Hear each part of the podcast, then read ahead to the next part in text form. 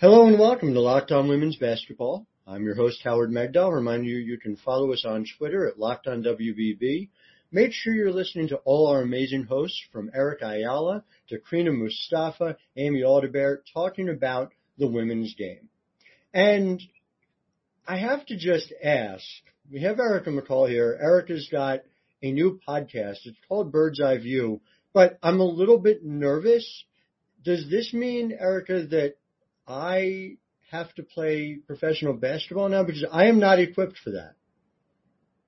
It does not mean you have to play professional basketball, but totally. if you would love to listen in, I think that you would feel like you got the overseas basketball experience after listening to a few episodes. And that is what my overall goal is to create a platform that allows fans, players, um, the younger generation to understand what the overseas basketball experience is like.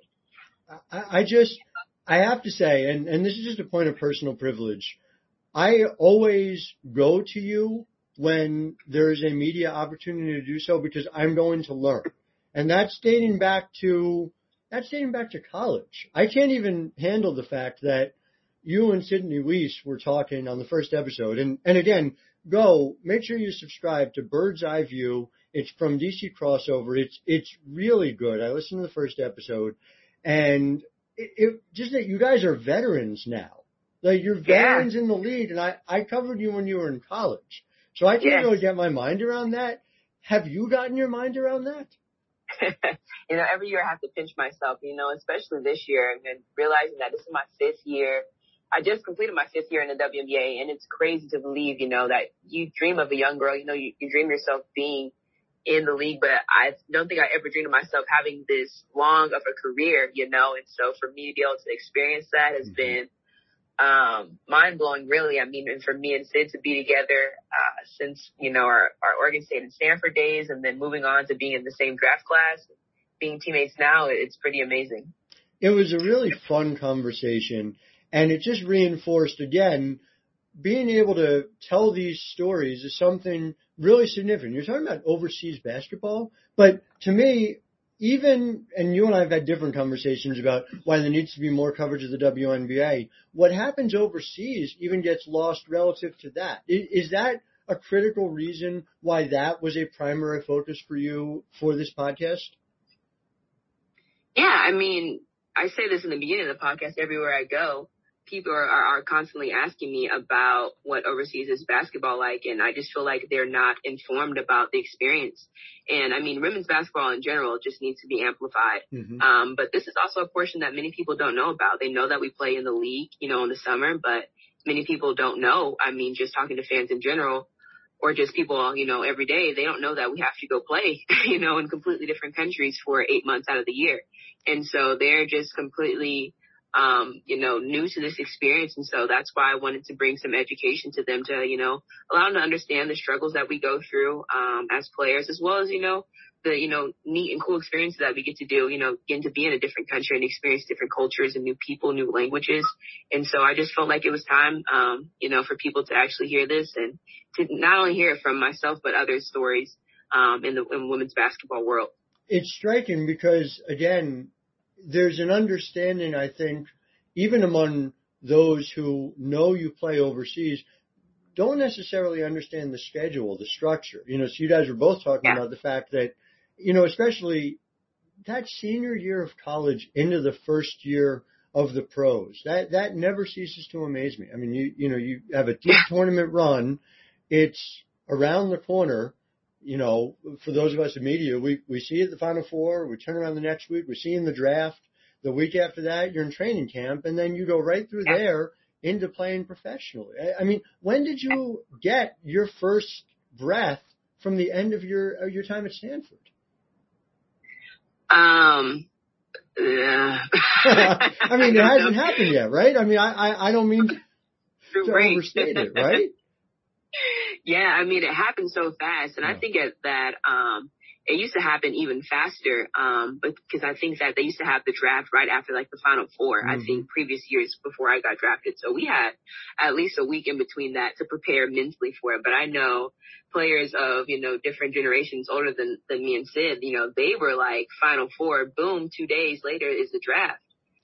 and you know straight to training camp. And I know the the the class, this rookie class this year, they um as soon as the draft happened, they got tickets to go to, to training camp. So it's a crazy time. Um, and there's not a lot of rest that we get as as women and as as female basketball athletes. I mean, it's crazy, but you know, this is the life that we're accustomed to. This is life that we know we have to do. And so it's just kind of, just got to grind it and go do it. You know, despite the, the lack of rest that we get, you know, we love this game and, and we do it because I, of that. I mean, I will just say, even for those who know that rough outline, there are details that came across right away in the first episode. There's a detail that Sid had talking about getting on the plane, going to play in Israel that last moment you hear English and you understand you're going to a place where it's going to be very hard to hear your native language for a long period of time. And just that kind of disassociation from the life that you grew up knowing. For you, being able to relive these stories with those who have done it as well, is there an emotional component to that for you as well for this particular project? Absolutely. I mean, my time in Hungary has been, I've played in, in Hungary for four years with the same team, has been, uh, has been truly incredible. Mm-hmm. Um, and for me to experience that and to, to go about the, the things that I've experienced, I mean, from the language barrier to the food to basketball, I mean, it's the crazy experience. And for me, I wanted to share that with others. And um, I know I had a unique experience just being on the same team for four years. That's really unheard of in the overseas basketball world. And so I knew I had a, a an emotional story that I wanted to share. Um, and I knew others as would as well. And so that's why I wanted to bring this platform so people can share those emotions, share those stories with people. We will not on this program spoil the story of you and your Hungarian boyfriend. We're just going to tell people to make sure that you're listening. Um, but let, let's talk, if we could, about what overseas is now and moving into the future, uh, which is to say that we have a new CBA in the WNBA that changes those windows for going and coming back. So while at the same time it is very much of the moment and it is of the recent past, it's something that looks to be changing. How do you think about it? How has the new CBA changed the way you think about it and how big a change do you think this is for people who may not know yet? Yeah, I mean, the CBA has, has changed a lot, um, just within, you know, the years that I've been in this league. Um, and you know, one of the big things that they're working on with the CBA is, you know, they want us to stay longer in the States. You know, they mm-hmm. want us to, um, to be able to enjoy, you know, the full WNBA experience and not go overseas, you know. They're really pushing for us to not go overseas just because, I mean, there's huge liability issues, you know. When we go overseas, there's chances of us getting hurt, getting injured. Um, and so it's different. I, I mean, I believe, I don't know when the rule goes into effect, but, um, I know that soon, you know, we're going to start getting fined for coming in late from, uh, overseas to training camp. And so it's, it's going to be very difficult. Um, and so it's a different dynamic that we're going to have to balance out. Um, it's going to be a struggle because many of us, um, get a majority of our salaries and our money, uh, from being overseas. And right. so, I'm interested to see where the dynamic leads with the WA and overseas. Um, it's been kind of banging heads with each other um, these recent years, and so it's going to be very interesting. But I know that overseas definitely brings dynamics of basketball that we don't get to experience in the states, and so I, I definitely appreciate my overseas experience. Do you feel here in 2021 safer going overseas? You know, given COVID, given everything that's going on than you did a year ago? Does that feel different to you as well? Obviously, it's it's been a landscape that's been incredibly difficult to navigate over these past couple yeah. of years. Yeah. I mean, it's certainly a challenge, um, but I think a lot of people, like when they assume overseas, is that you know, like America's the, the best country when it comes to things.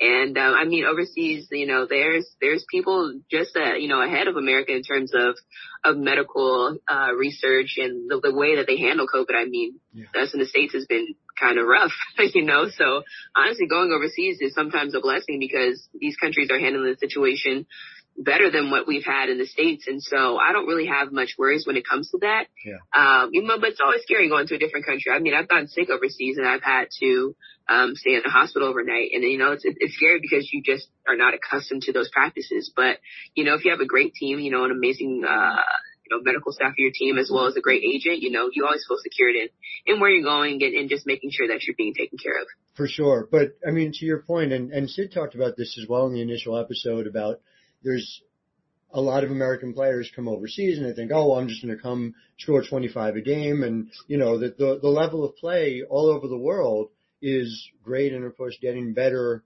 by the year. I, I guess I wonder whether you've seen the reverse be the case as well, just in your time in the WNBA, whether it feels as if those types of advances in other countries have led to a higher level of play in the W as well.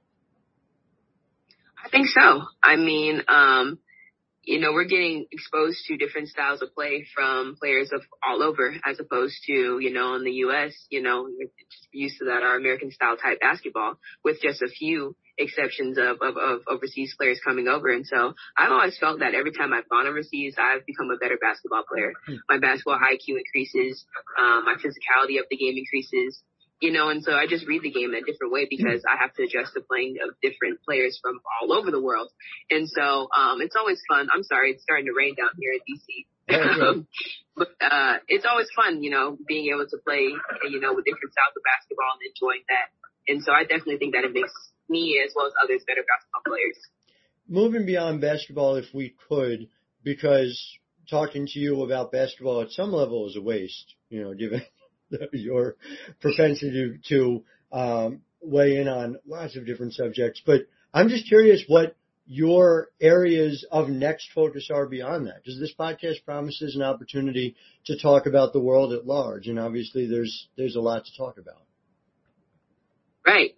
Yeah. I mean, I mean, definitely moving forward. I mean, I want to expand the range of just basketball in general. I think you know people just assume us to be just basketball players. And a part of that podcast is, is to show others that there's so many more aspects of it. I mean, I'm going to have episodes of with my sister. I won't necessarily drop what her episode will be about, but she's talking about certain elements that many people don't um, talk about with her. Um, I have an episode on food. I have an episode on relationships. And so I'm hoping to bring that into the next level and for people to understand that we're not just athletes. We're not just basketball players. We're humans as well. And so I hope to push that conversation moving forward.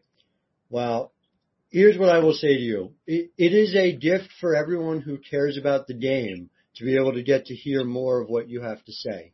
So I am really thrilled. I, I'm glad Dewan is going to be part of it as well. I'm certainly going to be listening uh, to every one of them. Um, but let people know what's the easiest and best way for them uh, to be able to follow the podcast itself. Uh, you know, along with obviously at Erica McCall 24 on Twitter, which um, you're never going to go wrong following. Yeah, absolutely. Um, Twitter, you can find me on Twitter. As Pat said, on Instagram, you can find me at birds the word underscore 24. And then we have a podcast Instagram and you can follow us at bird's eye view dot podcast. And we'll be dropping a lot of different updates, um, different fun facts about the guest and, you know, just future, um, stories that are, that are coming. So it's going to be fun. Everyone tune in. Um, each episode we get better and better, and I'm excited for the the future. For the win. Yeah, no, I don't see. Uh, I'm telling you. Thank you, Howard. Always a pleasure.